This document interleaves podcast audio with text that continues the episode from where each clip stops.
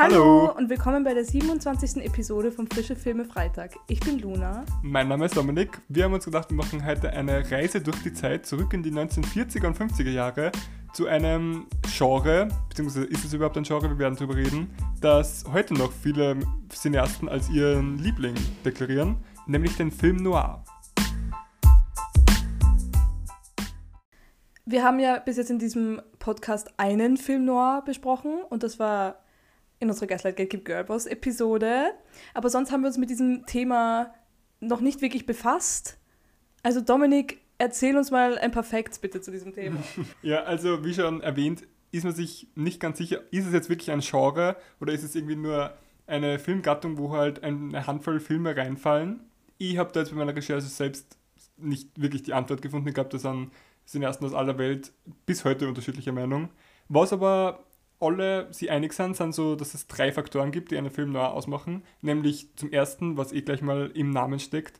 Also Film noir heißt ja zu Deutsch dann Film schwarz. Wir können zwar kein Französisch, aber ich glaube, so weit reichen unsere Sprachkenntnisse ähm, dass er schwarz-weiß ist, wobei ich dann auch wieder Beispiele gefunden habe für Filme, auf die das nicht zutrifft. Also es sind Farbfilme wie Niagara und Todsünde, die trotzdem dieser Gattung angehören. Also gleich mal den ersten Bestandteil widerlegt. Aber das zweite ist anscheinend noch essentieller, nämlich dass es um Kriminalität in irgendeiner Form geht. Also meistens passiert irgendein Mord, und so erkennt man dann, dass das jetzt zum Film Noir dazugehört. Es geht meistens um einen männlichen Helden, der irgendwie in der Mittelklasse unterwegs ist, der dann irgendeinen Fall auflöst, der vielleicht jetzt nicht unbedingt super likable ist, fragwürdige Motive selbst hat oder irgendwie lasthaft ist. Und ja, was bis heute noch eigentlich immer wieder in Filmen vorkommt aus dieser Zeit, sind die Femme Fatales. Also ich glaube, das ist eh jeden Filmmenschen irgendwie schon mal untergekommen, dieser Begriff. Das sind einfach, ja, wie beschreibt man die am besten?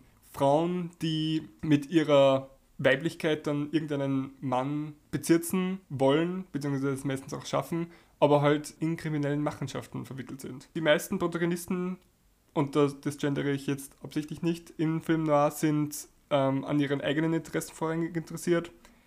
Es findet sehr viel auf urbanen Schauplätzen statt, habe ich auch gelesen, was, glaube ich, auch in unseren, also in zwei von drei Filmen der Fall ist bei uns, über die wir heute reden. Es ist sehr kräftig der Hell-Dunkel-Kontrast geben. Und ja, und was mir auch noch aufgefallen ist, dass einfach ganz viel Blenden, also diese Jalousien quasi eine Rolle spielen. Also ich finde, das wirkt dann natürlich auch gleich beklemmender, ein Raum, wenn er nicht offen ist, also wenn man beim Fenster nicht rauszieht. Und diese Jalousien werfen natürlich auch super spektakuläre Schatten. Und auch mit diesem ganzen Schattenspiel, das haben wir auch in allen drei Filmen, glaube ich, gesehen, dass das da eingesetzt wurde. Wow! Also, ja, in meinem Kopf war das bis jetzt halt nur schwarz-weiß dass wir einfach Filme, wenn sie schwarz-weiß sind, ein Film noir sind. Aber das heißt, ist es an eine Jahreszahl gebunden? Also könnte man heute noch einen Film noir machen? Ist die Frage. Manche Menschen sagen nein, es gibt aber wieder ein neues Genre, Neo-Noir. Also da sind zum Beispiel auch David Lynch-Filme drinnen, wie Mulholland Drive oder ja, also auch Psycho, der auch ein Farbfilm ist. Und das wird dann quasi von Filmmenschen jetzt differenziert. Alles in allem ist, glaube ich, aber trotzdem Film Noir selbst noch das Highlight. Dann beginnen wir direkt mit unserem ersten Film, in dem es definitiv keine Femme Fatale gibt, weil es einfach grundsätzlich keine Frauen gibt in diesem Film. Und zwar ist es 12 Angry Men. Ich hätte vielleicht dem Titel entnehmen können, dass es keine Frauen gibt. Ich war trotzdem enttäuscht. Und zwar geht es in diesem Film um die zwölf Geschworenen einer Jury und quasi ja ihr Beratungszeitraum, in dem sie halt in diesem Raum sind und sich beraten zu dem Fall eines Mordes. Und zwar ist ein Sohn angeklagt, seinen Vater ermordet zu haben. Und der Richter sagt auch so, ja, also wir werden fix die Todesstrafe machen, wenn er halt, wenn ihr ihn als schuldig befindet. Und es gehen halt basically elf Geschworene in den Hinterraum mit dem Gedanken, ihn als schuldig zu bekennen. Genau, dann voten sie schon direkt und dann sagt nur ein Typ so, ja, nein, ich glaube, er ist unschuldig. Und dann ist der ganze Film einfach nur eine Diskussion darüber, ob dieser Junge schuldig ist oder nicht. Ja, und ich finde, das ist der bessere von den drei, über die wir heute reden. Und Spoiler, es kommt dann noch Citizen Kane, also das wird zum Diskutieren noch. Einfach weil es ein top aktueller Film ist, finde ich. Also natürlich spielt er in seiner Zeit und es gibt verschiedene Dinge nicht, wie es zum Beispiel jetzt, wenn man neu verfilmen würde, würden halt Handys eine viel größere Rolle spielen oder lauter solche Sachen. Aber dennoch finde ich, in diesem Raum, diese zwölf Personen, also diese zwölf Männer, jeder kriegt in den zwei Stunden, die der Film dauert, seine total eigene Persönlichkeit. Man weiß bei jedem irgendwie, wie er tickt am Schluss. Und das sorgt dann irgendwie für eine Nähe zu den Charakteren, die eigentlich bei einem Film mit einem so großen Cast nicht oft sehe. Was dazu kommt, ist, dass es ein Kammerspiel ist. Das hat natürlich jetzt über Corona total an Beliebtheit sich erfreut, einfach weil man, wenn man einen Film nur in einem Raum dreht, viel weniger Stuff braucht und viel weniger Regulierungen einhalten muss, jetzt Corona-bedingt. Natürlich war das damals nicht der Fall. Umso erstaunlicher ist es eigentlich, dass es dann das worden ist. Ja, genau. Ich finde es halt erstmal funny, oh mein Gott, ich kann halt nicht aufhören, darüber zu reden, dass es zwölf Männer sind. So. Weil sollten die Geschworenen nicht so die Public repräsentieren und so divers wie möglich sein? Ja, aber ich meine, weiß jetzt nicht zu 100%, aber ich gehe davon aus, dass es einfach früher zu ihrer Zeit noch nicht so war in den 1940ern. Ja, aber es ist so crazy. Und ich finde den Film auch sehr gut, obwohl halt, man denkt sich so, okay, es ist ein Schwarz-Weiß-Film und da sitzen einfach zwölf Männer in einem Raum für zwei Stunden. Aber es ist halt trotzdem, ja, es ist halt trotzdem ein guter Film so. ist es halt. Aber warum? Weil ich finde einfach eben die Diskussion interessant. Ich liebe es, wie halt dann einer nach dem anderen, also ein bisschen Spoiler-Territory, aber wie halt einer nach dem anderen seine Meinung quasi ändert und halt jeder irgendwie auf eine andere Art und bei einem anderen Argument und sowas. Und eben dann, wie sie quasi dann den Endboss so zusammen bezwingen, nämlich diesen einen Typen halt, der eigentlich wie sie dann eh sagen, halt einfach wegen persönlichen Problemen eigentlich, will, dass der, dieser Junge verurteilt wird, egal was die Beweislage quasi ist. Und apropos Beweislage, okay, ich muss direkt meinen größten Kritikpunkt an diesem Film rausbringen, so, wie schlecht müssen die Anwälte gewesen sein in diesem Film, wenn diese zwölf Juroren das innerhalb von eineinhalb Stunden so extrem grobe Lücken ja in den Aussagen von den Zeugen und so finden können. Und ich meine, ja, ja, ich glaube, dass sie intelligent sind und alles, aber ich meine, da gibt es Leute, deren Job ist es, das zu beweisen und die denken halt, also ich meine, was waren so die Argumente von der Defense? Und natürlich so ist es ein armer Junge so, er hatte wahrscheinlich keinen guten Anwalt, aber ja, vor allem ja. jeder einzelne von diesen Geschworenen gefühlt findet noch ein Argument oder findet noch was raus quasi. Das ist nicht nur einer, der so oder heimliche Detective ist oder sowas. Nein. Sie machen einfach den ganzen Case. Es ist so, als würde der ganze Case einfach in diesem Raum stattfinden, obwohl das ja eigentlich nur das Nachgespräch von dem Prozess ist. Ja, den Punkt C. Also das verstehe ich, dass das vielleicht ein bisschen stört.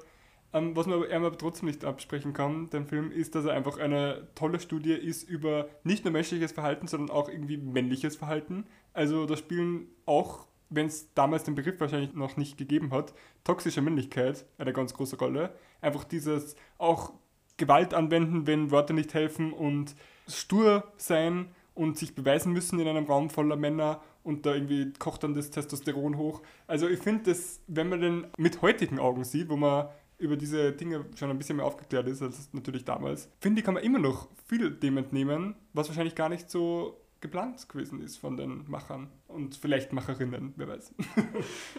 ja, es hat auf jeden Fall einen Grund, warum der Film auf Platz 5 der Top 250 Filmeliste von IMDb ist und auch bei Letterboxd ist er der drittbest bewertete Film von allen. Oh mein Gott.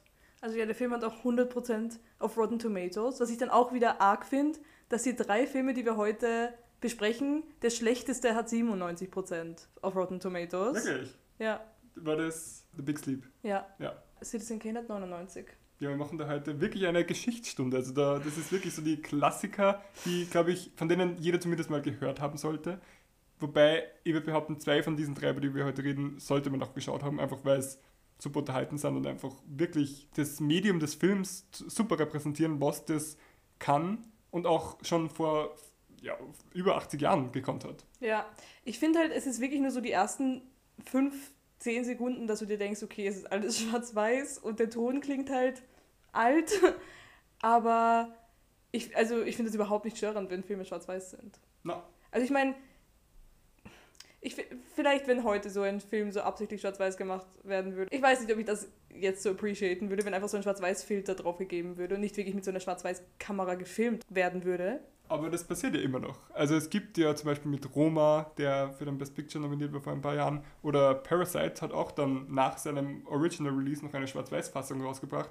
Einfach weil ähm, man gesagt hat, dass dadurch die Kontraste noch besser zu zur Schau kommen, nachdem ja bei Parasite auch die Kontraste zwischen Arm und Reich da total im Zentrum stehen, dass das dann auch bildlich nochmal wiedergespiegelt wird.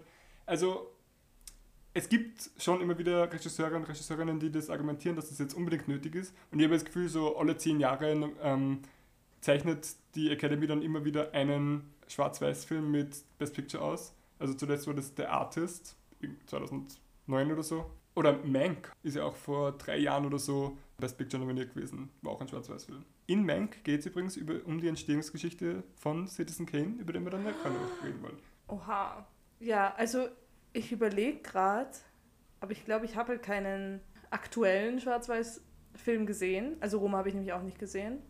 Also, who am I to judge? Ich glaube halt nicht, dass es mir gefallen würde, aber ich würde es trotzdem, also ich bin jetzt trotzdem nicht abgeneigt davon. Und was mich auch immer wieder fasziniert bei den alten Schwarz-Weiß-Filmen ist, natürlich sind die viel wieder restauriert, aber einfach wie gestochen scharf das die sind. Also das Bild ist wirklich nicht schlecht. Auch bei den ganzen großen Marilyn Monroe-Filmen oder so, da sieht man wirklich fast jede Pore. Also das ist fast besser als heutzutage. Natürlich waren sich dessen auch die Macher damals schon bewusst und haben dann auch sehr viel mit der Kamera gespielt. Haben zum Beispiel, ich weiß nicht, ob dir das aufgefallen ist, aber am Anfang blickt die Kamera ganz oft von oben herab auf die Menschen und umso intensiver das wird, umso mehr die Streitgespräche ins Laufen kommen, desto fokussierter wird die Kamera auf die Gesichter, einfach damit wir mehr irgendwie das persönlich fühlen und was diese Person jetzt gerade ausdrückt, auch mit dem Gesicht natürlich.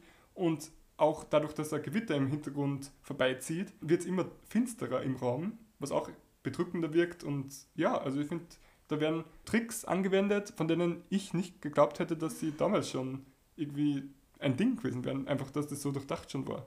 Auch, dass es so heiß ist und dass alle so halt sichtbar schwitzen und so. Das ist irgendwie auch, das macht halt auch noch so ein extra. wirklich Druck sichtbar. da haben sie wirklich nicht gespart mit dem Fake-Schweiß. ja, und ich finde halt eben diese Themen halt so cool, die irgendwie halt, ja, damals halt schon irgendwie aufgegriffen wurden, halt eh so Vorurteile und heißt es? ja, dieser Typ, der eben wie gesagt halt einfach aus persönlichen Gründen diesen Jungen verurteilen will, obwohl es nichts mit dem Jungen zu tun hat, sondern nur was mit ihm und seinem Personal Life. Und von daher fand ich den Film, ja, wie gesagt, sehr gut. Dieses eine Ding war eben. Und ich habe irgendwie wirklich ein bisschen gebraucht, bis ich so reingekommen bin in so den Plot irgendwie. Okay. Weil am Anfang war ich so, okay, die setzen sich jetzt so hin und so. Ich weiß nicht, aber dann irgendwann ist man eh so invested in das, was abgeht. Ja, es gibt ja auch die Theorie, dass man, wenn man Tieren bei zum Beispiel jetzt Versuchen Nummern gibt, dass man dadurch keine Beziehung zu ihnen aufbaut. Und deswegen werden eben in so, wo so riesige Tierfarmen quasi nur mit lauter, was weiß ich, Affen, die irgendwie zu Make-up-Tests da verwendet werden, denen werden eben nur Nummern gegeben, Natürlich aus mengenmäßigen Gründen, weil es einfach zu viele sind, als dass man da jetzt jeden irgendwie benennen könnte. Aber dadurch soll, soll man eben keine emotionale Bindung aufbauen. Und diese Männer haben ja alle auch nur Nummern. Und dennoch routet man mit manchen mehr, mit manchen weniger. Also entweder das widerlegt jetzt das oder ist, also diese These eben mit den Tieren, oder der Film macht anscheinend irgendwas ganz richtig. Ich weiß es nicht. Aber das hat man immer während dem Schauen gedacht ich habe irgendwie das Ende nicht ganz gecheckt, weil dann irgendwie diese Musik kommt und sie nur so sagen, ich heiße bla bla bla. Also einfach sich die zwei so vorstellen und dann sind sie so tschüss und dann gehen sie. Und ich habe das Gefühl, so es sollte irgendwie urdeep sein. Aber. Vielleicht soll das dann nochmal revealen, so quasi, sie sind, sie sind Menschen. Menschen. Ja. und so ein Surprise-Reveal am Ende. Sie müssen mit ihrer Entscheidung, egal was es jetzt gewesen wäre, einfach leben auch außerhalb von diesem Raum. So habe ich es jetzt gedeutet. Okay. Übrigens, ja. der Juror, der eben der erste und am Anfang einzige ist, der sagt, er glaubt, dass der Junge unschuldig ist, ist der Vater von Jane Fonda. Oh. Also Celebrity Family auf jeden Fall. Und apropos 100% auf Rotten Tomatoes. ich habe heute mir mal angeschaut, die Filme, die 100% auf Rotten Tomatoes haben. Eben unter anderem 12 Angry Men und Toy Story 1 und 2, aber nicht Toy Story 3. Wirklich? Ja, Toy Story 3 hat nur 97% oder so.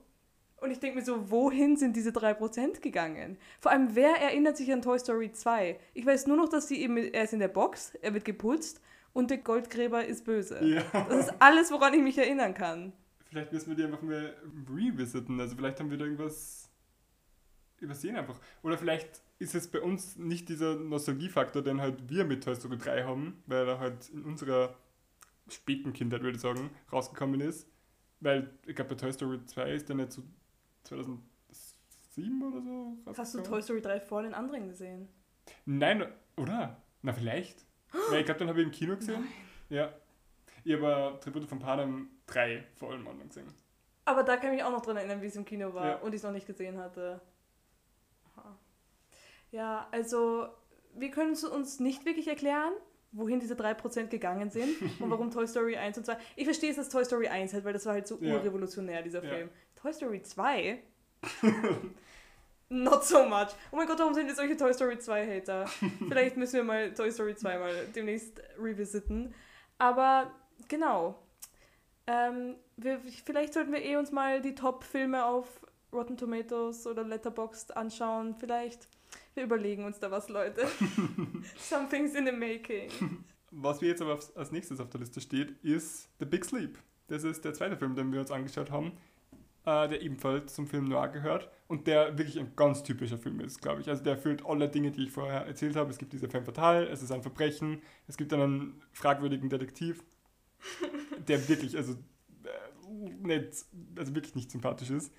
Und ja, ähm, er ist auch ziemlich kompliziert. Ich glaube, da sind wir uns beide einig. ja. Okay, sorry, Leute. Man kann mein Gesicht nicht sehen auf, auf Podcast, aber ich war gerade geschockt, weil Dominik einen Stern gegeben hat. Für den Film, der 97% auf Rotten Tomatoes hat. ja. Ja, aber du hast ihn ja auch gesehen. Okay, halt, stopp. Gleich mal zum Anfang, wie der Detektiv reinkommt bei der Tür und in diese junge Frau begrüßt mit so einem Debbie Ryan-Blick, irgendwie Daumen im Mund und äh, verspielt, aber irgendwie auf ganz Und- eine schlechte Art. Ja. Es war, also das finde ich viel schlimmer feministisch, aus feministischer Sicht, als jetzt 12 Angry Men. Ja, Das- natürlich. Natürlich. Oh mein Gott, ja. Also das, vor allem, dass es so in, in der ersten Minute passiert ist und man ist nur so, oh Ja. mein Gott. Und sie wird aber auch nicht besser. Also sie bleibt die ganze Zeit dieses totale Opfer. Also es gibt so zwei Sie Frauen, die eine tragende Rolle haben. Eine ist die Femme Fatale, die andere ist das Opfer schlechthin, das irgendwie die meiste Zeit irgendwie auf Drogen ist und nicht ansprechbar und Und irgendwie... sie wird gerettet, sie Ja. stumbelt nur rum, sie Ja. ist so, so, ah, you're cute, so zu allen und man ist nur so, Carmen.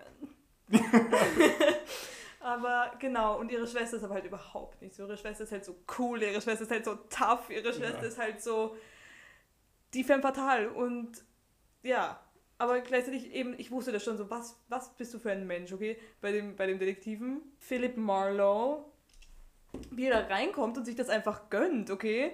Und sie so komplett psychotic ist. aber halt so, ja, und er nur so und er dann dann noch so nachschaut. Und ich bin so, ja. Und dann das mit der, mit der Bookshop-Frau, da, da war ich wirklich ohne Worte. Also das musst du vielleicht kurz beschreiben, da geht er eben rein und sie flirten irgendwie so ein bisschen rum, weil jede Frau, die er sieht, will ihn haben. Äh, Und dann erklärt er quasi so, eben sie würde schöner ausschauen ohne Brille. Sie nimmt sie ab und auf einmal ist sie 10 von 10. Also wirklich so das, was ganz lange Filme eigentlich gemacht haben, so diese Girl-Teen-Filme mit Um- Umstyling und einfach quasi den Pferdezopf aufmachen, die Brille runternehmen und man ist auf einmal eine neue Person. Das ist ja literally auch, worüber sich in Barbie lustig Ja, gemacht genau, wurde. Ja. und dann eben, sie nimmt so die Brille. Was fragt er? Spricht er sie nicht auf die Brille an? Er ist so, Ja. brauchst du die Brille? und ich bin so, Alter. Weißt du, sie lädt dich gerade so ein, dass du so, sie hat ihren Bookshop extra früher geschlossen, damit sie mit dir aus dem Fenster gaffen kann und schauen, ob dieser Dude sein Haus verlässt. So. Und dann ist er so, hey, brauchst du eigentlich deine Brille? und sie, und sie nimmt sie, sie reißt sie so vom Gesicht und ist so, nein, eigentlich nicht. Und dann dreht er sich so weg und dann macht sie sich so die Haare auf und dann ist er nur so, ich weiß nicht, was er sagt, aber so, wow. Und, ähm, ja, während bei 12 Angry Men da diese Männlichkeit ein bisschen aufs Korn genommen wird, wird sie hier total zelebriert. Nämlich wirklich alle, also die, auf die doofste Art und Weise, finde ich. ohne jetzt da zu sehr schimpfen zu wollen. ähm, aber auch die Taxifahrerin, also es gibt dann eine Szene, da gibt es eine weibliche Taxifahrerin und ich war kurz überrascht, so, uh, Ja. das ist ja progressiv für diese Zeiten. Und natürlich gibt sie nur, damit sie wieder auf die awkwardeste Art mit ihm flirten kann. Irgendwie von wegen, dann sagt sie, wie er aussteigt, ähm, ja, du kannst mir jederzeit anrufen, wenn du noch was von mir brauchst. Und er so, ja, ist Tag oder Nacht bei dir besser? Und sie, Nacht, weil tags arbeite ich. Und oh. also quasi, na, oh. ja. ja, Ja, ich habe auch so, also ich, ich glaube, wir hatten die ganze Zeit irgendwie Hoffnungen, die dann geshattert wurden Ja. in, bei diesem Film. Weil ich dachte am Anfang halt irgendwie, dass Vivian halt auch so irgendwie so Detektivin wäre oder so. Und dann im Endeffekt, ich meine, wo sie ihn dann so von seinen Fesseln befreit, gibt er ihr halt so ein komplettes Step-by-Step-Anleitung, wie benutze ich ein Messer. Er ist so, immer von der Hand wegschneiden. und so. Ich bin so, vor allem bei jeder Sache, die sie macht. Und ich denke mir so, sei doch dankbar. So, du bist der, der hier so gefesselt am Boden sitzt. So. Ja. Aber vielleicht, bevor wir über gefesselte Leute am Boden reden, sollten wir vielleicht mal den Plot irgendwie erläutern. wenn du es schaffst, also es ist wirklich komplex. Naja, halb, halbwegs, okay. Also dieser, der Detektiv geht in das Haus von so einem Typen und eben die Tochter, die Opfertochter hat halt oh, die Spielschulden und so. Und hat sie nicht irgendwie auch einen Stalker oder sowas? Ich glaube, gehabt. Sie ist eine Jungfrau in Nöten und alles läuft schief. Der Vater sagt auch so, ja, ich, ich spreche sie gar nicht drauf an, weil so, sie gibt mir eh keine Antwort. Im Zuge dessen geht der Detektiv so Leute verfolgen, Leute werden ermordet, es wird herumgeschossen und er wird er halt gefesselt in einem Haus. Ja, jetzt, wo du herumgeschossen sagst, muss ich schon wieder ein bisschen die Augen verdrehen, weil es gibt so viele Szenen, wo sie irgendwie so eine kleine 5 cm Pistole rausholen und am Anfang ist es halt vielleicht nur so, oh mein Gott, jetzt ist eine Waffe im Spiel, aber das passiert 20 Mal, glaube ich, in dem Film. Und am Schluss ist es halt dann wirklich nur mehr lächerlich, wenn immer dieselben. Und dann irgendw- irgendwann gibt es eine Szene, da sammelt er so sieben Pistolen ein und die gehören dann alle ihm. Also, es ist. Ja, verrückt. Aber er ist einfach so smart und alle Frauen lieben ihn halt wirklich. Ja. Alle. Ja, also den Film habe ich ausgewählt, weil ich mir viel von dem Titel erwartet habe. The Big Sleep hat mir gedacht, da ist vielleicht irgendwas, wo dann die ganze Stadt irgendwie auf einmal einschläft und dann irgendwie er muss das lösen, wer steckt dahinter. Irgendwie sowas habe ich mir erwartet. Aber bis jetzt weiß ich nicht, warum der Film so heißt. Vielleicht weil sie immer auf Drogen ist? Habe ich mir auch nämlich gerade gedacht. Okay. Weil, ich meine, sie chillt dann halt auch einfach mal mit so einer Leiche in einem Haus und sie schläft halt einfach nur und da ist so was passiert und sie ist nur so, ah. Und dann trägt er sie halt einfach nach Hause und so. Und das ist, glaube ich, das Einzige, wie wir uns das erklären können. Ja, und ich finde es halt auch schade, dass der Grundsatz von Alfred Hitchcock, der eigentlich gar nicht eingehalten wird, nämlich dieses Show, Don't Tell, quasi alles, was man, also wenn man schon dieses Medium Film da hat, mit dem man sich ausdrücken kann, dann soll man Sachen auch zeigen und nicht einfach erzählen, weil sonst könnte, könnte man einfach ein Buch schreiben.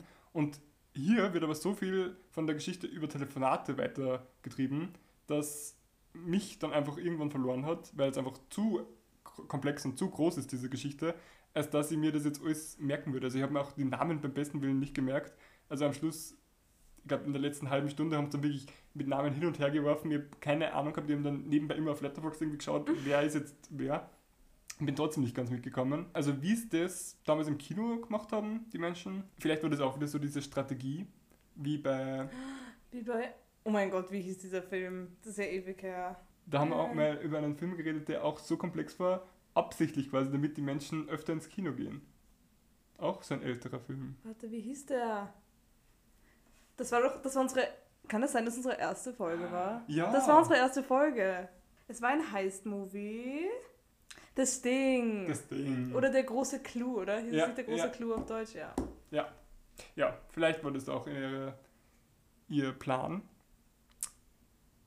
Ja, er ist dennoch ein Filmklassiker geworden. Also Menschen reden immer noch über ihn. Ich habe sogar ein Poster von ihm in meinem Zimmer hängen. ja, weil ich einfach, also ich habe mal von meiner Mitbewohnerin so, ich glaube 50 kleine Poster geschenkt, die habe ich dann so alle irgendwie aufgehängt und das schaut ganz cool aus. Und eins davon war eben das. Die meist, also ganz viele von den Filmen habe ich einfach nicht gekannt, weil es ganz viele aus vergangenen Zeiten waren. Und ja, jetzt hängt es da und ich schaue das öfter an und bin so, hm. Ein Stern auf Letterboxd. Kommt vor. ja, Aber warum ist es so ein Klassiker? Das ist die Frage. Und ich weiß auch nicht, ob man die dann so kritisieren kann. aus unserer Sicht. Also wir sind jetzt eben in einer ganz anderen Zeit, ganz andere Generation. Wir haben andere Werte, andere Bedürfnisse, was das Filmeschauen angeht. Vielleicht versteht man einfach wirklich nicht und wir müssen das irgendwie die Menschen vor uns glauben. Oder die Gegentheorie ist natürlich, die Zeiten verändern sich und somit verändert sich auch Kunst. Also auch in der Lebensspanne von einer Person kann sich auch ein Film total ändern zum Beispiel. Also wenn du zum Beispiel in der Kindheit irgendwas von Studio Ghibli Folge geschaut hast und dann irgendwann merkst du aber, das ist aus dem und dem Grund problematisch, kann sich ja dein Verhältnis da schon verändern. Natürlich kann das dann über so eine ewig lange Zeit wie jetzt 80 Jahre noch viel mehr passieren. Ähm, ja, und vielleicht ist das da der Fall. Wir wollen ihm jetzt nicht seinen Klassikertitel absprechen, aber wir wollen da anzweifeln, glaube ich. Ja, und vor allem sollen wir wirklich so einfach sagen, ja, okay, es ist halt ein Klassiker und deshalb sagen wir jetzt mal, er ist gut, obwohl wir ihn wirklich eigentlich nicht gut finden, so. Wenn er wirklich so ein Klassiker ist, dann wird es bestimmt noch viele Leute in unserer Generation geben, die den abfeiern. Also wenn er es verdient hat, den Klassikertitel zu behalten, sonst nicht. Gibt es eigentlich einen Film, den du früher voll mochtest und jetzt, wenn du ihn noch... Okay, ja. Blue is the warmest color. Warum stelle ich überhaupt ja. diese Frage? Was? Nein, weil bei mir ist mir... Meine Schwester wollte für so Wochen lang, war sie so, oh mein Gott. ich weiß gar nicht, so lustig finde. Aber sie war wirklich so über Wochen so, wir müssen Jagdfieber schauen, okay? Sie war so Jagdfieber, Jagdfieber und so. Das ist halt früher auf Togo mal gelaufen, halt öfters. Und da haben wir dann halt geschaut. Und dann war sie halt wirklich so, es war halt ur das Anliegen, dass wir halt Jagdfieber schauen und so. Und dann war, haben wir uns halt hingesetzt und begonnen, Jagdfieber zu schauen. Und ich weiß nicht, was das für ein Satz ist. Kennst du den Film? Ja. Warum hat der Bär so eine komische Relationship mit dieser Frau? Es wurden die ganze Zeit so uranzügliche Witze ja. gemacht, die aber halt nicht lustig sind. Also so, es ist einfach nur so Cringe-Alarm, wenn ich das jetzt so sagen darf. Und wir haben dann halt den Film wirklich abgebrochen. Also wir waren dann so irgendwie, keine Ahnung, war es dann schon zu spät und so. Und dann war ich so, ja, schauen wir den mal an und so weiter. Und sie waren dann wirklich so, nein. Also sogar meine Schwester war dann so, nein, obwohl sie für eine Zeit lang der größte Jagdfieber-Fan war. Anyways. ja, apropos, weil du gerade von Bären gesprochen hast, die Vivian trägt ja in dem Film ganz viel Fell. Und jetzt rund um Barbie hat ja das auch diese ein bisschen Kontroverse gegeben, dass Peter, also diese Tierschutzorganisation, hat gesagt, dass Barbie das total toll gemacht hat, weil Ken ja dieses Fell trägt und das ist anscheinend offensichtlich ein Fake-Fell und deswegen quasi steht dieser Film eben für Fake-Fälle und das zelebrieren die jetzt total. Wobei ich halt eher der Meinung bin, jetzt wo ich das eben auch bei Vivian so viel gesehen habe, dass wir vielleicht einfach vom Fell wegkommen sollten. Also, dass wir das einfach ein bisschen abschreiben als Kleidungsstück. Ja, weiß nicht, weil es ist jetzt, natürlich schaut es schön aus, das ist ja keine Frage, aber einfach auch nicht mehr so zeitgemäß. Also, vielleicht sind wir es einfach sehr gerade am Kritisieren von allen, also von The Big Sleep und Peter und allem, aber ja, haben wir, waren auch so Gedanken, die wir gekommen sind. Oha, also, aber für mich, also ich bin nicht so ein Feldexperte. Also ich hätte jetzt nicht erkannt, dass das fake ist. Ja, ja nicht. Weil eben, das ist ja das nächste Problem. Die ja, und du influenzt ja. dann ja nur die Leute dazu, Fell zu kaufen, egal ob fake oder nicht. Also es ja. gibt dann bestimmt viele Leute, die influenced sind, die sich Fake-Fell kaufen. Also, ja, zu Halloween dann als Zu Ken Halloween ja. als Ken verkleiden und sich Fake-Fell kaufen. Aber es gibt halt dann bestimmt auch viele Leute, die sich echtes Fell kaufen. Ja, und was natürlich auch aus heutiger Sicht ein bisschen krass ist, ist, wie viel das in diesen Film-Noir-Filmen geraucht wird. das ist Braucht er da nicht eher, wie er gefesselt ist? Ja. Ja. ja, es hat, glaube ich, auch ganz viel mit diesem Coolness-Faktor zu tun. Und da bin ich froh, dass wir von dem ein bisschen wegkommen sind, dass heute irgendeine super coole Figur in einem Film jetzt nicht mehr zwingend rauchen muss, damit wir verstehen, wie super lässig das sie ist. Okay, um jetzt Dominiks Stimmung nicht weiter runterzuziehen, machen wir weiter mit einem Film, der Dominik gut gefallen hat. Ja. Frage. Yes. Nämlich Citizen Kane. Äh, Glaube ich, sagt eh jedem was, so ein bisschen vom Titel her, oder? Ja. Weil ganz oft werden ja auch so andere Dinge der Citizen Kane auf genannt. Also das ist so der Citizen Kane auf CD, es ist so diese CD, weil sie ist so die beste. Ich meine, ich weiß nicht, ob... Wer sagt das? okay. Ja. Well, vielleicht bilden wir es einfach nur ein, aber ich habe das schon mal gehört. Der Citizen Kane auf XY. Okay, aber du hast das noch nie benutzt. Aber ich werde es ab jetzt benutzen. Oha. Ja. Okay, ab jetzt. okay. Das wird die Citizen Kane unserer Episoden. Ah, yes. Ja, ja so funktioniert Ja. Ich habe es direkt schon angewendet, gerade das Gelernte. genau. Und zwar war ich mit Citizen Kane in dem Sinne vertraut. Also ich kannte den Titel halt schon, vom Hören halt. Und ich habe schon mal nach den letzten Worten von Mr. Kane gegoogelt, weil es geht eben in diesem Film um Mr. Kane, Charles Foster Kane. Und ich wusste halt jetzt schon so, was seine letzten Worte bedeuten, Oh. weil ich das schon mal gegoogelt habe vor Jahren, nachdem halt, ich weiß nicht über wie viele Kinder-Animationsfilme wir jetzt noch reden wollen, nachdem bei Ab durch die Hecke das Opossum das halt sagt, wie es so tut, als würde es sterben. Wirklich? Ja, das Opossum Ah, wird halt so angefahren und faked dann halt so seinen Tod und so. lustig. Und ist dann so urdramatic und sagt das dann halt. Und dann war ich halt ewig verwirrt. Also, weißt du, also ja, das war halt einfach so ein Kindheitsfilm von mir. Und dann irgendwann habe ich so drüber nachgedacht, so was? Aber hast du den Film dann auch auf Deutsch geschaut? Und sagen sie dann auf Deutsch Rosenknospe oder was nein, sagen nein, sie? sie Oder sagen, sie sagen es okay. auf Englisch. Okay. Und genau, und deshalb wusste ich das schon. Und ich fand den Film trotzdem gut. Ja, ähm, wer dir wahrscheinlich auch bekannt vorkommen wird, ist der Regisseur Orson Welles, der, ja, Ja. we- ähm, über Wegen den Krieg nämlich... der Welt. Genau. der hat nämlich, äh, bevor er den Film gedreht hat, Krieg der Welten vertont. Also es ist ein Roman, der, wie ich finde, nicht einmal so gut ist. Also ich habe nur dann gelesen, nachdem wir in unserem Studium davon gehört haben und letzte Hast du gelesen? Ja, aber keine Empfehlung. Jedenfalls haben das dann viele Menschen geglaubt, dass jetzt wirklich da Aliens auf die Erde kommen, weil das Orson Welles so lebensecht dargestellt hat und wirklich wie einen Newsbericht. Und doch, noch dazu war es, glaube ich, so die Nacht vor Halloween oder so. Also da haben viele Faktoren zusammengespielt, dass dann wirklich viele Menschen anscheinend da Panik bekommen haben damals. Und ja, dann haben die Studios damals gesagt, hey, du bist gut in dem, was du tust anscheinend, probier doch mal Film. Und da haben sie ihm dann gleich für seinen ersten Film so jede Freiheit gegeben, die er wollen hat, was ja total unüblich ist, damals in diesem Hollywood-Studiosystem, wo die Studien quasi die Macht über alles und wirklich das letzte Wort überall haben wollten. Die haben ihm sogar irgendwie das letzte Schnittrecht gegeben, dass er wirklich da den finalen Cut selbst so machen kann, wie er will. Und dass da bei dem Erstlingswerk dann gleich dieses, ja, dieser Film rauskommt, ist halt crazy. Wobei der Film ja voll gefloppt ist. Ja, Und sie dann gesagt haben, okay, das machen wir nicht wieder mit dir.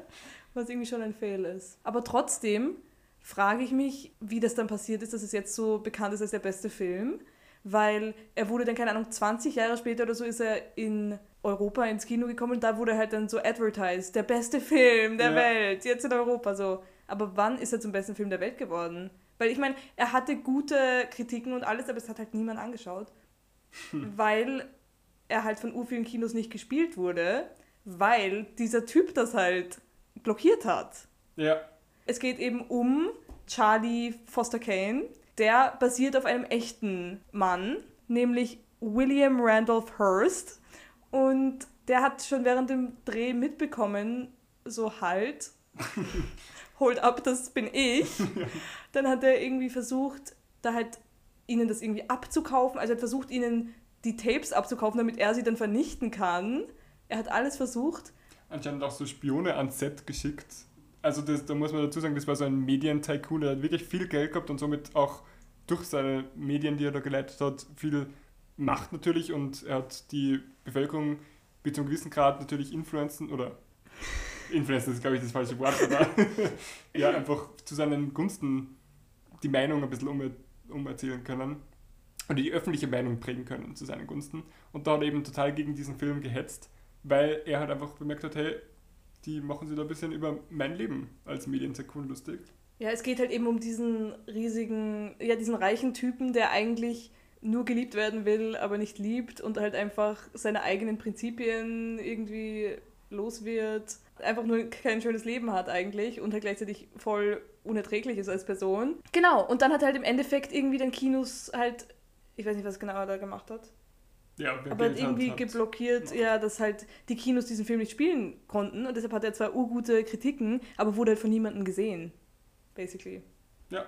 Was halt wirklich arg ist. Ja, nämlich vielleicht liegt es auch ein bisschen dran, dass er einfach ähm, total anders war als alle Filme zu der Zeit. Also es fängt schon mal nicht mit diesen Title Cards an, wo dann die, also gleich am Anfang die ganzen Mitwirker genannt werden, sondern es steigt gleich ein mit dem Film und da geht es dann gleich total flashy los, irgendwie eine Mischung aus Stummfilm mit wieder diesen Karten, wo Sachen draufstehen, aber auch Ton. Also es ist ganz bunt und man denkt sich, oh Gott, wo bin ich da jetzt reingelaufen? Nur um dann irgendwie so fünf oder zehn Minuten später herauszufinden, okay, das war jetzt gerade ein Beitrag über das Leben von dem Protagonisten, von Charles Foster Kane. Und somit wird am Anfang eigentlich schon sein ganzes Leben gespoilert, die ganze Handlung. Nur wir als Zuseher und Zuseherinnen klappern dann jede Etappe ab seines Lebens in verschiedener Reihenfolge aus verschiedenen Blickwinkeln, weil es wird dann ein Report beauftragt, eben seine letzten Worte aufzuklären. Also was bedeutet dieses Rosebud, das er, also das, das letzte Wort, das er gesagt hat. Und da trifft er sich dann eben mit vielen Menschen, die halt alle natürlich ihre eigenen Erfahrungen gemacht haben, die widersprechen sich auch teilweise oder ergänzen sich oder ja, es ist überhaupt nicht chronologisch angereiht. Und das ist schon crazy, dass man das 1943 oder so, 1941 gemacht hat. Ja, also richtig cool. Wo ich aber sagen muss, wo ich ein bisschen gestruggelt habe, war halt mit den Flashbacks. Also wenn halt Sachen in der Vergangenheit gezeigt wurden, weil dann konnten sie sie nicht halt einfach schwarz-weiß machen, um zu symbolisieren, okay, das in der Vergangenheit, es war halt schon schwarz-weiß. Deshalb teilweise war ich dann so, okay, also dann plötzlich war so eine andere Szene ja. und da war halt dann dieser Charles Foster Kane als Kind und ich war halt so kurz urverwirrt. Aber ja, sonst eben, ich fand persönlich den Film, glaube ich, am besten von den dreien. Ja. Ja, weil ich ja eben einfach diese Storyline cool fand, dass eben aufgearbeitet wird, was für ein Mann dieser Geschäftsgigant war oder dieser, ja, dieser, wie, wie kann man das sagen? Super erfolgreicher Medienmogul. Dieser, dieser superreiche Medienmogul war und sie da eben ja immer mehr versuchen, ihn als Person zu verstehen und im Endeffekt ihn eigentlich nicht verstehen, ja. weil sie, vielleicht würden sie ihn verstehen, wenn sie herausgefunden hätten, was seine letzten Worte bedeuten. Aber das wird ihnen nicht gewährt, sondern nur wir Zuschauer finden das raus. Ja, ich finde, er ist in dem, also in dem Aspekt noch immer aktuell, als dass ich halt ganz viele Parallelen zur Jetztzeit erkennen habe können. Also dieses eine Person hat so die öffentliche Meinung in der Hand, weil ihr ganz viele Zeitungen und Medienoutlets halt gehören. Gibt es ja ein bisschen auch noch in Österreich, also mit so ein paar Familien, die halt da ganz große Teile innehaben, nämlich auch wie Kane so auch in andere Sparten expandieren. Also Kane hat dann auch irgendwie ein Schiffunternehmen und Co. Und das ist ja in Österreich bis zum gewissen Grad auch so. Also wenn man dann irgendwie erfährt, dass die Inhaber von Kurier dann irgendwie auch will haben oder so haben, ist es halt ganz lustig eigentlich. Und wenn man dann ein bisschen weiter in die USA blickt, da sieht man dann zum Beispiel Donald Trump, der auch probiert, irgendwie trotz diverser Skandale da Politiker zu werden. Und ja, und auch ähm, mit der Affäre, die dann die Politikkarriere verhindert, das erinnert natürlich auch an Bill Clinton. Ja, es ist ganz spannend, wie dann quasi live-imitating Art ein bisschen passiert ist, unfreiwillig. Orson Welles hat sich auch irgendwie richtig in seine Rolle reingesteigert und war so richtig im Method Acting unterwegs. Zum Beispiel hat er angeblich nach dieser Szene, wo er diesen Raum halt zerfetzt und halt alles von den Wänden reißt. Angeblich hat er dann so urblutige Hände und war so, I felt it oder so. Urgruselig eigentlich. Wie Leonardo DiCaprio. Der hat ja auch in Glorious Bastards quasi so hart auf eine Tischplatte gehaut, dass er zu bluten angefangen hat und trotzdem weitergemacht. Und Archie bei Riverdale. ja. Ich habe Riverdale nie gesehen zu meiner also. Verteidigung, aber ich habe das mal gelesen, dass der irgendwie irgendwer ist so im Eis oder so und dann haut er so aufs Eis und dann hat er sich den Arm gebrochen. Ja, das ist so die Holy Trinity von Good Actors ist Austin Wells, Leonardo DiCaprio und ich Archie. Ich habe nie gesehen, Leute, ich schwöre. naja. Ich habe mal notiert, Wolf of Wall Street meets The French Dispatch, finde ich, weil einerseits erzählt eben diese Erfolgsgeschichte von einem Mann, der von nirgends herkommt und dann total reich wird und trotzdem unerfüllt bleibt. Und andererseits ist es aber stilistisch sehr Wes Andersonig.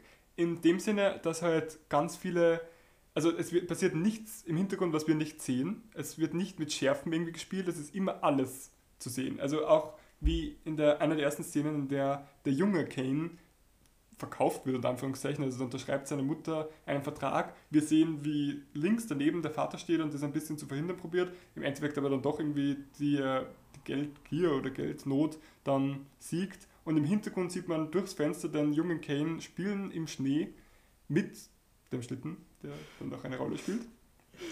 Ja, und das finde ich auch verrückt. Also das, da braucht man halt auch ein eigenes Equipment, das es halt zu der Zeit so noch nicht gegeben hat, das dann wirklich Orson Welles als Neuansteiger in den Film da irgendwie geschaffen hat. Ja, wobei ich sagen muss, Wes Anderson hat halt noch diesen weirden, weird, diesen Weirdness, die irgendwie fun ist und das hat der Film halt nicht. Ja. Aber ich weiß trotzdem, was du meinst. Ja, einfach stylistisch ein bisschen. Ja, voll. Ja, es gibt ähm, auch ganz viele Einstellungen, wo von einem Bild zu Bewegtbild übergeschnitten wird irgendwie, und vice versa. Also da gibt es dieses eine Bild von diesen Typen, die da für diese gegnerische Zeitung arbeiten und dann so ein unsichtbarer Schnitt und allgemein sehr viel mit Schnitten und sehr viel, ja, was irgendwie den Film, also was ich in diesen Zeiten, also in diesen Schwarz-Weiß-Zeiten 1940, 1950 einfach so noch nie gesehen habe. Das auch das mit der Kristallkugel ganz am Anfang, wo sie da die Frau, die bei der Tür reinkommt, irgendwie so drin spiegelt. Es passiert ganz viel ganz viele Kameraeinstellungen, die eigentlich nicht möglich sind, über die wir vielleicht heute nicht mehr so nachdenken, weil einfach durch CGI natürlich alles ermöglicht ist quasi. Aber damals hat man das natürlich nur alles händisch umsetzen müssen, manuell. Und dass da dieser Effort in einem Erstlingswerk, ich glaube, das muss ich immer wieder betonen, gemacht worden ist, ist verrückt. Was waren so Szenen, die so unmöglich waren? Also, weil das ist mir, glaube ich, nicht immer ähm, aufgefallen. Auch wieder in der Szene, in der ähm, Kane quasi verkauft worden ist von seiner Mutter, ist die, fährt die Kamera so nach hinten aber durch einen Tisch. Und der, oh. den haben sie eben quasi an die Wand schieben müssen und dann gleich wieder zusammen, yeah. weil halt damals die Kameras natürlich noch nicht irgendwie schweben haben können, wie sie es halt können, oder irgendwie yeah. getragen werden von einem Mann. Aha. Okay. Ja, ja. Und was mir auch gerade noch mal eingefallen ist zum Trump-Thema, ähm, da gibt es dann auch so eine Szene, da kandidiert er eben und verliert irgendeinen politischen Posten. Und da sieht man dann, wie sie so die eine possible Zeitungs-Headline ist Kane wins und dann sind so, okay, ja, die können wir jetzt leider nicht nehmen und machen so die daneben, halten es hoch und da steht dann irgendwie drauf, Fraud at the polls. Also quasi es muss. Und das hat ja Trump auch ein bisschen gemacht, ja, indem er gesagt voll. hat, wegen, wenn ich gewinne, dann war es 100% mein Verdienst, wenn ich verliere, 100% Fremdverschulden. Ja, Orson Welles war ja nicht nur Schreiber und Protagonist dieses Films, sondern er war auch Producer dieses Films, was uns zu unserem Reveal bringt, dazu, was ein Producer macht. Ich weiß, du hältst es einfach nicht mehr aus, diese ja. Spannung. Also, ich habe mich ein bisschen durchs Internet geforstet und du hattest recht, eigentlich. Weil wir hatten ja die Diskussion, a few episodes ago, was eben ein Producer macht. Und ich war so, warum machen das lauter Schauspieler? Dann muss das ja irgendwie was Kreatives sein. Und dann war Dominik so, nein, das ist eigentlich nur was Logistisches quasi. Und Dominik hatte recht, es ist nur was Logistisches. Also der Producer beim Film ist für die logistische und termingerechte Koordination der Filmproduktion zuständig. Und der macht eben Drehpläne und Skripte und ist halt immer so in Absprache mit allen. Also ich glaube, der ist ein bisschen so der, der so alle verbindet einfach. Also eben mit dem Regisseur und, und Kamera und Realisator und keine Ahnung und Director of Photography und allem. Und er ist immer so die erste Ansprechperson in der Vorproduktion von halt Kunden und Auftraggebern. Mhm. Das heißt, er ist wirklich, ich glaube, er ist einfach so der Glue, der das so ja. alles zusammenhält. Und eben ja, Wünsche werden in ihn weitergeleitet von jetzt dem Cutter und Regisseur und keine Ahnung eben Informationsfluss zwischen Produzentin und technischem Personal. Und deswegen gibt es wahrscheinlich auch immer so viele Produzenten, weil einfach die dann nur die wichtigsten, also quasi wahrscheinlich so die kleineren Sachen selber entscheiden und nur die wichtigsten dann zu der einen Regieperson weiterleiten. Ja. Kann man das, das so vorstellen? Ja. Hm. Aber jetzt kommt natürlich die Frage, warum werden so viele SchauspielerInnen zu Producern? Also ich habe jetzt mal ein bisschen gegoogelt eben, welche Schauspieler sind Producers? Wir haben eben Reese Witherspoon, über die wir schon geredet haben, aber auch eben, okay, ich kann sagen, basically alle gefühlt. Also Brad Pitt, Adam Sandler, Will Ferrell, Drew Barrymore, Leonardo DiCaprio, George Clooney, Tom Cruise, Tina Fey, Margot Robbie mit Barbie mhm. natürlich. Und zwar wird halt wahrscheinlich, also es wird angenommen, dass halt die meisten das machen einfach, um halt Kontrolle über ihre Karriere und über die Projekte zu haben, an denen sie halt mitwirken. Weil das stimmt ja, als Schauspieler hast du jetzt nicht wirklich viel Freiheit, jetzt da irgendwie was anderes zu machen, außer das zu machen, was halt gesagt wird, nämlich halt mhm. zu Schauspielern. Und es geht anscheinend halt hauptsächlich um Kontrolle über deine Karriere. Mhm. Was irgendwie dann Sinn macht. Wie wird man Producer, habe ich mich gefragt. also ich war so, kann ich jetzt in Wien sagen, ich will Producer werden? Ja, kann ich. Es ist halt sehr schwer, erfolgreicher Producer zu werden. Es ist grundsätzlich schwer ins Filmbusiness zu kommen, aber ja.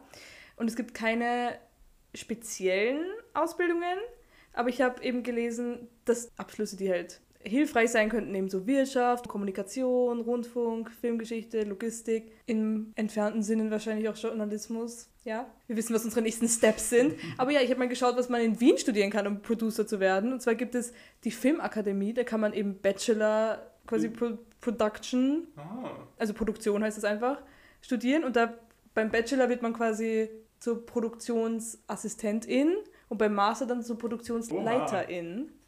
Dann gibt es noch auf der FH kann man Film, TV und Medienproduktion studieren. Da wird man dann quasi Executive Producer. Und es gibt jetzt neu an der FH, da kann man sich, glaube ich, sogar noch bewerben dafür, Produktionsmanagement, Film, TV und Streaming. Ha. Aber es wäre super spannend, wie, das, wie so ein Studium abläuft. Ich kann mir das irgendwie überhaupt nicht vorstellen, was man da jetzt groß beibege also beigebracht Ja, wahrscheinlich so, so ähnlich wie, also so, ich glaube, es wird einfach wirklich so ein bisschen so ein Mashup. So Wirtschaft, Kreativ-Ding, also so Management, ja, ja, eben Wirtschaftsmanagement. Ja, okay, Ja, ja. aber halt wahrscheinlich so Nur den Filmbezug. spezialisiert, ja, genau. Voll. Also ich wusste auch nicht, dass man das wirklich in Wien studieren kann, beziehungsweise dass man grundsätzlich so studieren kann, dass man Producer wird. War mir neu.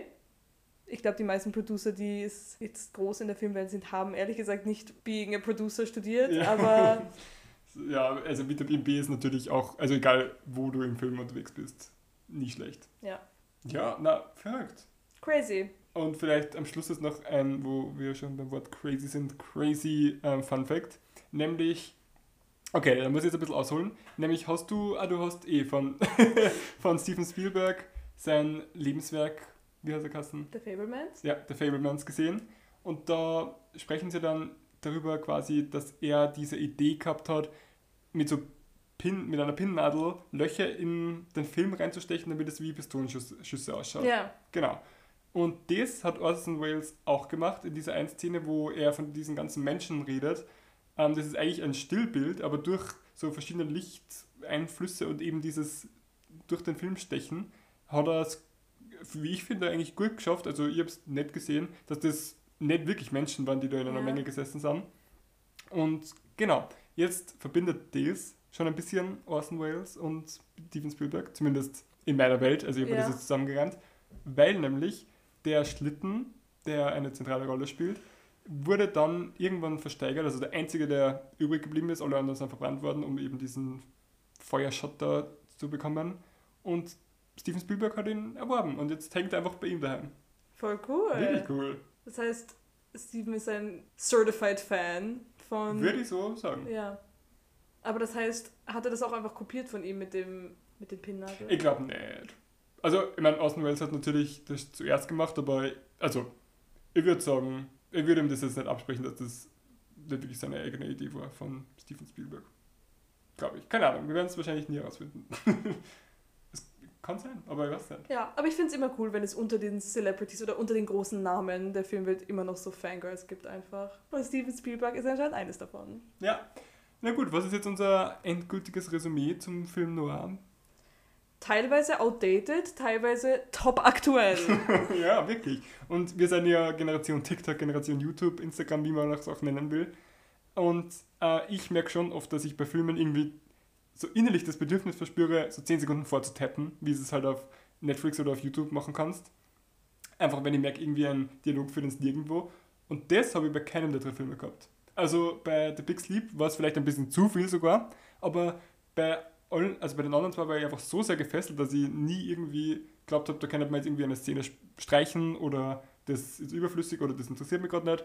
Also es war wirklich, also ich finde, Menschen sollten weniger Angst vor Schwarz-Weiß-Filmen haben, einfach weil dann solche Schätze auftauchen. Und also da mit Menschen ich jetzt mich inbegriffen. Also ich auch viel zu wenig Filme, die irgendwie im letzten Jahrhundert gedreht oder sagen wir vor 1960 gedreht worden sind. Wobei ich auch sagen muss, dass diese Filme ja auch nicht wirklich auf, oder? Gibt es viele Schwarz-Weiß-Filme oder viele Films noir, die auf Streaming-Plattformen vertreten sind? Weil ich bin da wirklich jede Streaming-Plattform so durchgegangen und ist halt natürlich blöd, wenn das nicht verfügbar ist, oder? Das stimmt, ja, ja, also wir haben die Filme in einer Videothek gefunden und zum Beispiel, also ich kenne das aus Linz, da gibt es eine im, im Linz Programmkino, da gibt es dahinter so eine Videothek und da sind eben ganz viele, so das ganze Hitchcock-Werk, eben ganz viele kleinere Filme, die man als filminteressierter Mensch schon irgendwann einmal gehört hat und dort auch die Möglichkeit hat, die dann auszuborgen zu einem wirklich guten Preis. Oha. Ich glaube, am Schluss kann man jetzt eben noch eine ganz große, eine ganz große Empfehlung für Film Noir, beziehungsweise im spezifischen Citizen Kane und 12 Angry Men aussprechen. Und wenn ihr mehr von diesen heißen Filmtipps weiterhin hören wollt, dann hören wir uns in zwei Wochen.